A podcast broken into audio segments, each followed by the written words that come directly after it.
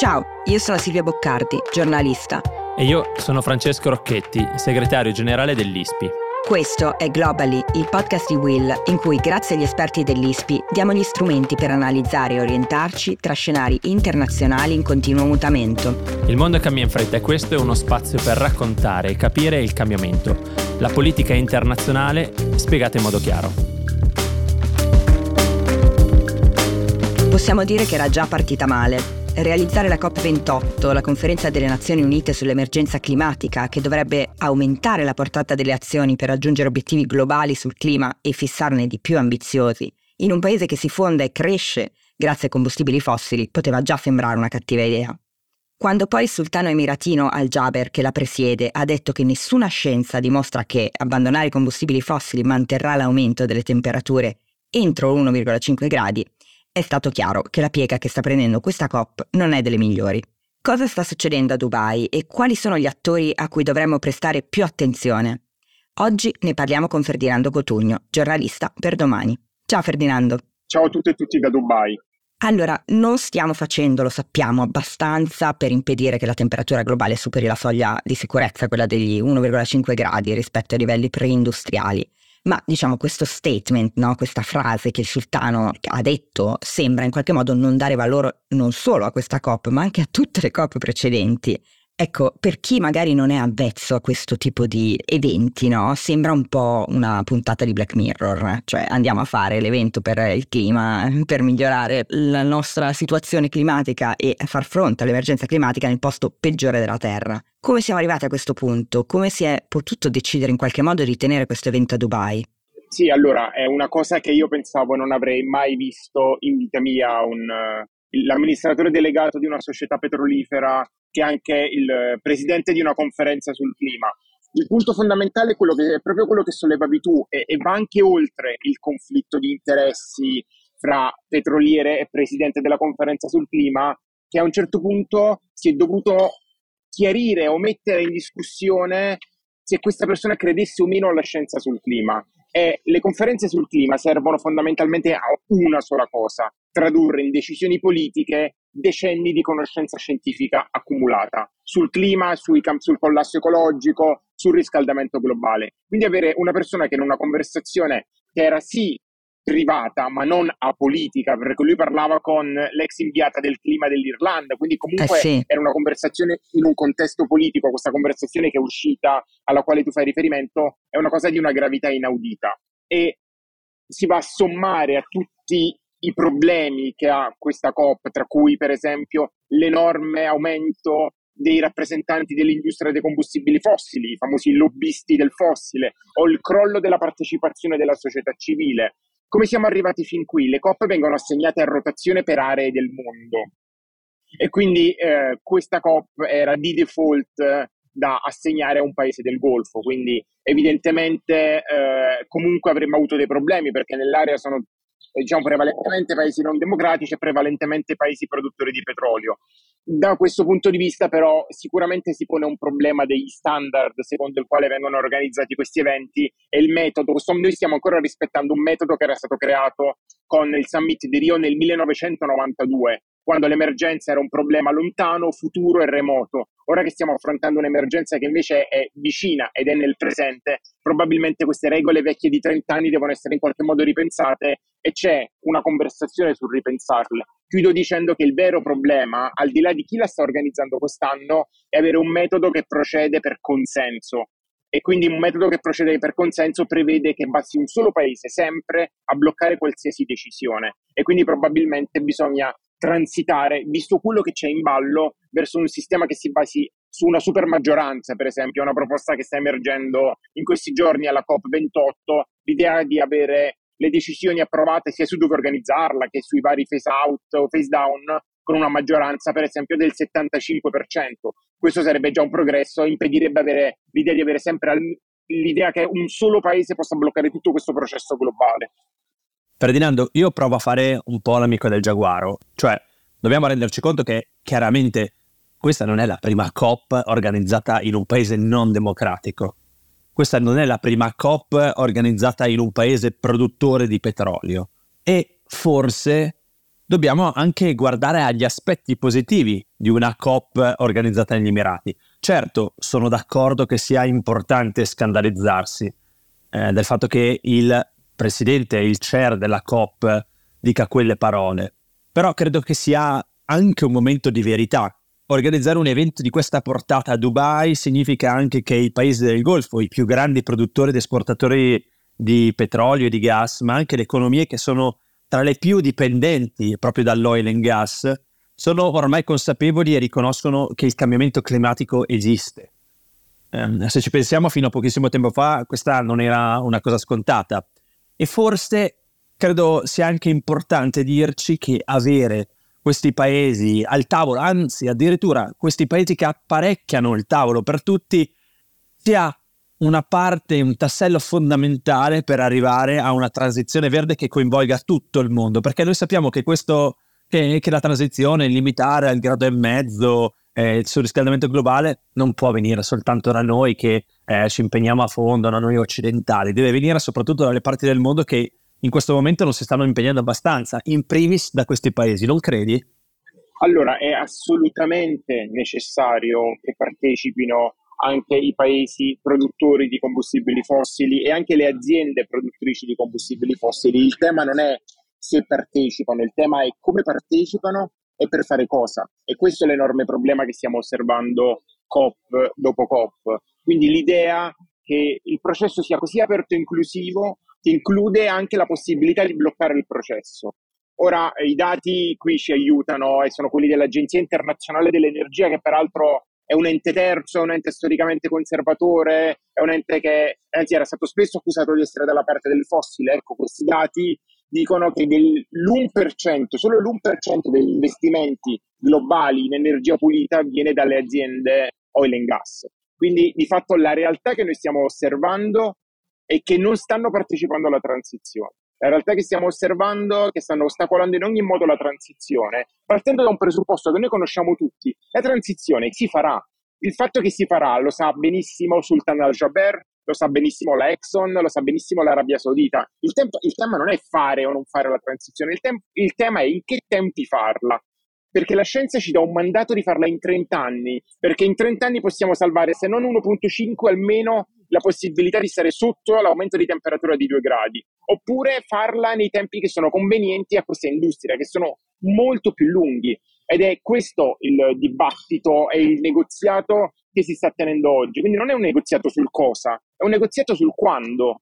E sul quando ci sono idee troppo diverse, e sono esattamente quello che sta rallentando così tanto il processo e comunque fa sì che novembre 2023 è stato il sesto mese consecutivo più caldo, da quando abbiamo le rilevazioni che il 2023 è stato l'anno più caldo, che su base giornaliera abbiamo già superato un aumento di temperatura di 2 gradi in 2 giorni nel 2023, quindi siamo dove pensavamo di essere da 15 anni dal punto di vista della crisi climatica.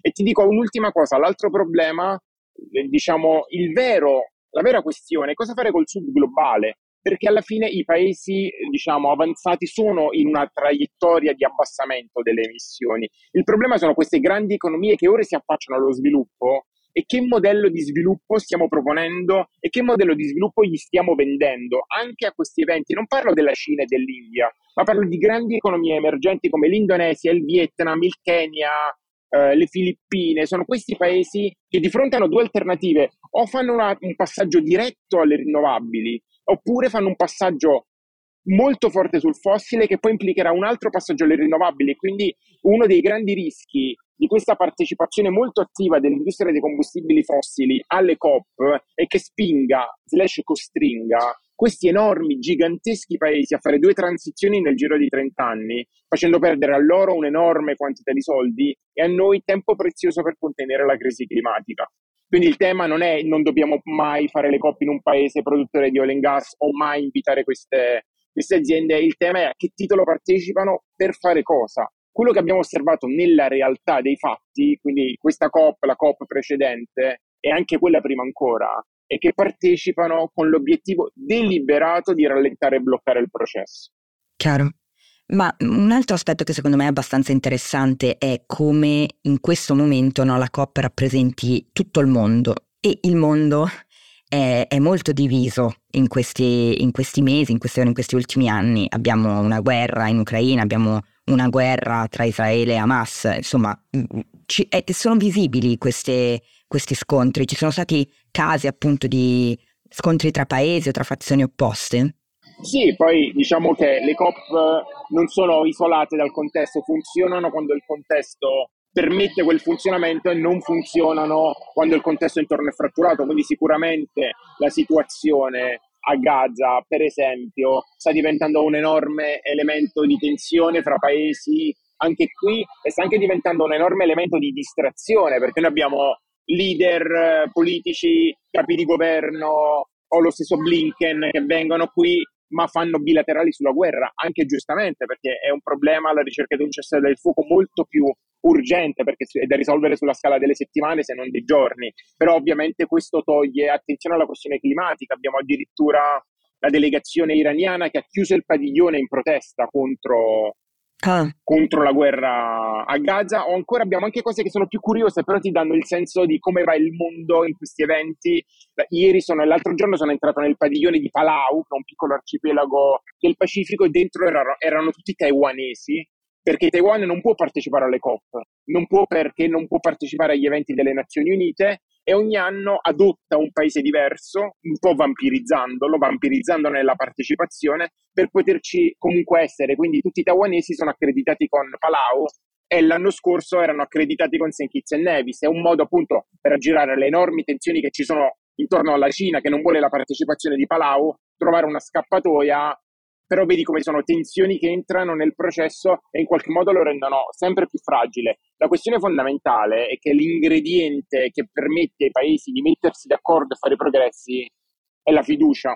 L'ingrediente fondamentale è che i paesi si fidino fra di loro e abbiano voglia di lavorare insieme, perché la transizione globale è un processo che è fatto di competizione tecnologica e industriale, ma anche di cooperazione politica. Io farò la transizione a casa mia accollandomene i costi e i rischi, se sono sicuro che tutti gli altri 195 paesi faranno la stessa cosa. Se io torno a casa e penso sì, tutti lo stanno facendo, la COP serve a questo. Il fatto che sia scritto phase out in un documento non vuol dire che quella sia una legge che i paesi devono rispettare, vuol dire che è un patto, ma per essere rispettato, per arrivarci e poi perché poi venga rispettato, servono collaborazione e fiducia, cose che in questo momento sono estremamente scarse. Ed è per questo che ogni volta che qui emerge un segnale, per esempio, di collaborazione e fiducia fra Stati Uniti e Cina, quindi fra secondo e primo emettitore di CO2, viene accolto con così tanto entusiasmo, perché la fiducia è davvero la materia prima di questo tipo di eventi, molto più che qualunque altro tipo di eventi, proprio per il format intorno al quale sono costruiti.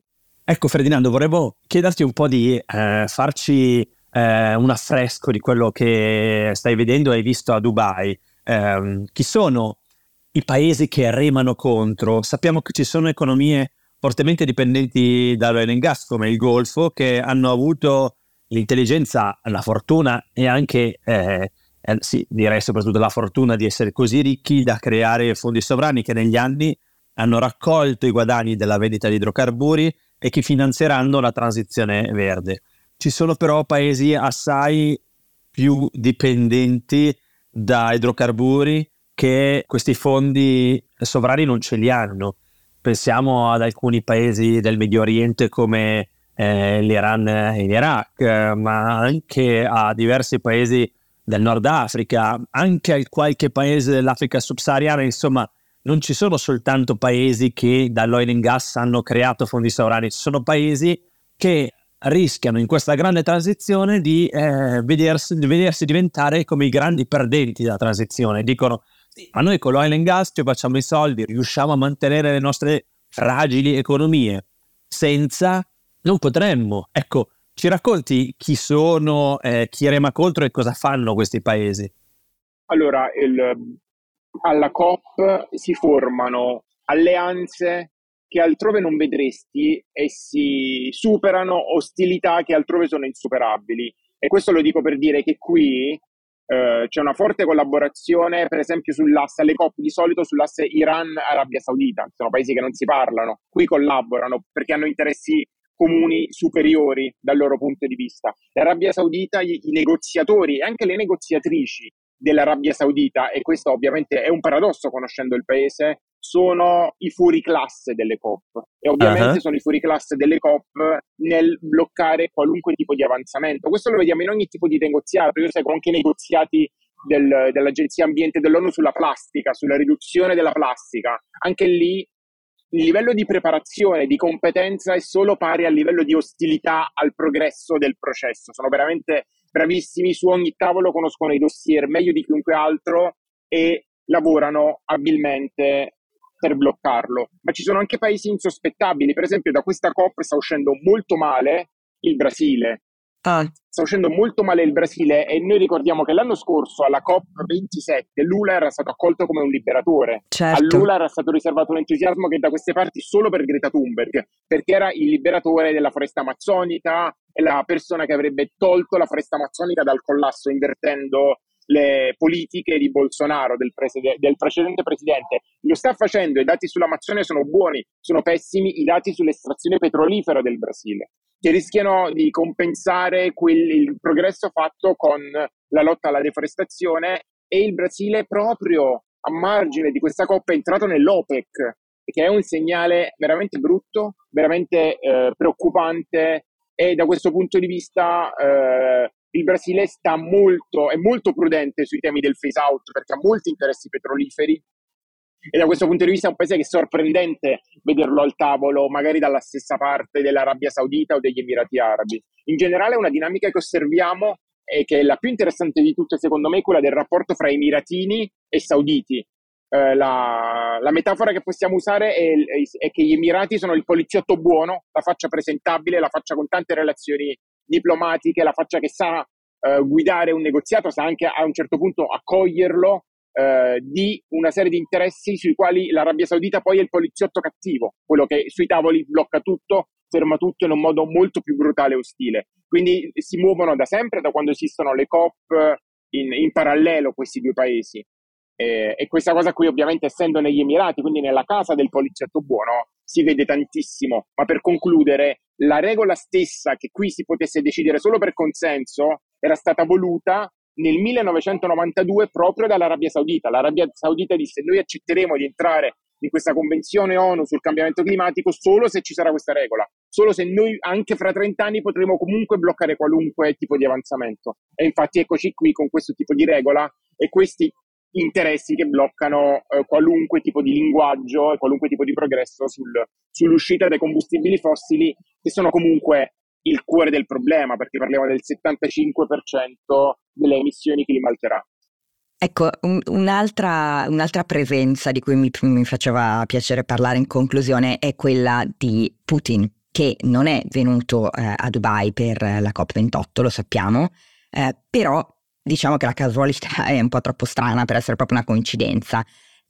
Io volevo chiederti appunto in chiusura perché è lì, perché è passato di lì, che cosa significa la sua presenza in questo momento e soprattutto perché la figura di Putin è legata anche in qualche modo al futuro della COP, quindi alla COP del prossimo anno. Ci illustri un po' la questione, ci spieghi cosa sta succedendo. Sì, è un paradosso perché Putin non c'è qui, ma c'è tantissimo qui, perché innanzitutto la sua scelta di venire in Arabia Saudita e negli Emirati proprio mentre c'era la COP, proprio per venire a parlare di petrolio, è un atto che io posso definire solo da troll, da quel geniale troll, esatto, quale Putin, che è venuto a negoziare in faccia a noi. Noi qui stiamo negoziando, osservando i negoziati o raccontando i negoziati su i combustibili fossili, e lui, come se niente fosse, viene, e non succedeva da anni che ci fosse un viaggio di questo tipo, proprio per parlare di affari petroliferi nella porta accanto. Oltretutto Putin in questo momento sta rendendo, e questi ci potrebbero essere sviluppi anche nelle prossime ore e giorni, quindi non so quando ascolterete questo podcast, ma in questo momento la COP29, quindi la prossima, è senza tetto. È una COP senza tetto, senza casa, per colpa di Putin. Perché per il motivo che dicevamo prima, la conferenza sul clima è a rotazione, si assegna a rotazione per aree del mondo. Nel principio della rotazione la prossima doveva andare a un paese del blocco Est Europa, che è un blocco molto allargato, che non include solo i paesi dell'Unione Europea, però prevalentemente include i paesi dell'Unione Europea.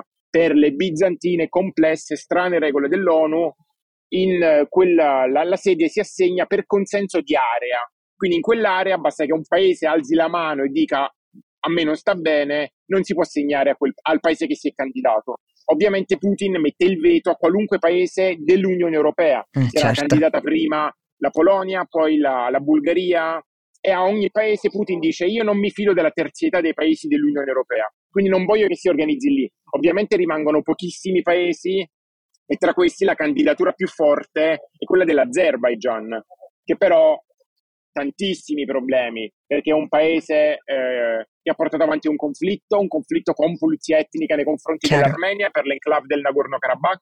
E proprio durante la COP c'è stata una dichiarazione dell'Armenia che ha affermato che non metterà il veto contro l'Azerbaigian, quindi è un atto di pace, di fiducia o di sottomissione, decidete voi come intenderlo, però l'Armenia che è della stessa area avrebbe potuto bloccare questo processo, quindi ha aperto un'autostrada verso l'Azerbaigian, ma se ci fosse un'assegnazione a Baku della COP29 avremmo le seguenti cose: una vittoria di Putin che di fatto avrebbe deciso dove organizzare la COP, una sconfitta dell'Unione Europea che avrebbe abbassato la testa anche sul dossier Ucraina, perché avrebbe permesso a Putin di spadroneggiare su un evento che si doveva tenere in Unione Europea. Avremmo la terza COP di fila organizzata in un paese produttore di idrocarburi e in particolare di gas, avremmo la terza COP di fila organizzata in un paese senza società civile, con forti violazioni dei diritti umani, quindi sarebbe una scelta estremamente problematica. L'alternativa, e chiudo, però è importante sottolinearla, è che di default per sempre il bizantino protocollo delle Nazioni Unite, se non si trova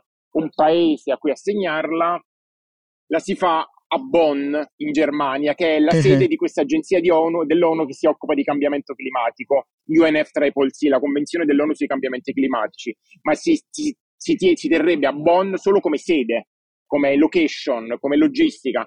Rimarrebbe in carica l'attuale presidente, cioè il contestatissimo Sultan Al-Jaber, che sarebbe la trollata definitiva di Putin, che permetterebbe al contestato petroliere di essere presidente della COP di fatto per 2 anni di fila, mandando ovviamente in crisi tutto il processo, che entrerebbe in una spirale di problemi di credibilità dai quali difficilmente si riprenderebbe, secondo me. Al momento è tutto aperto.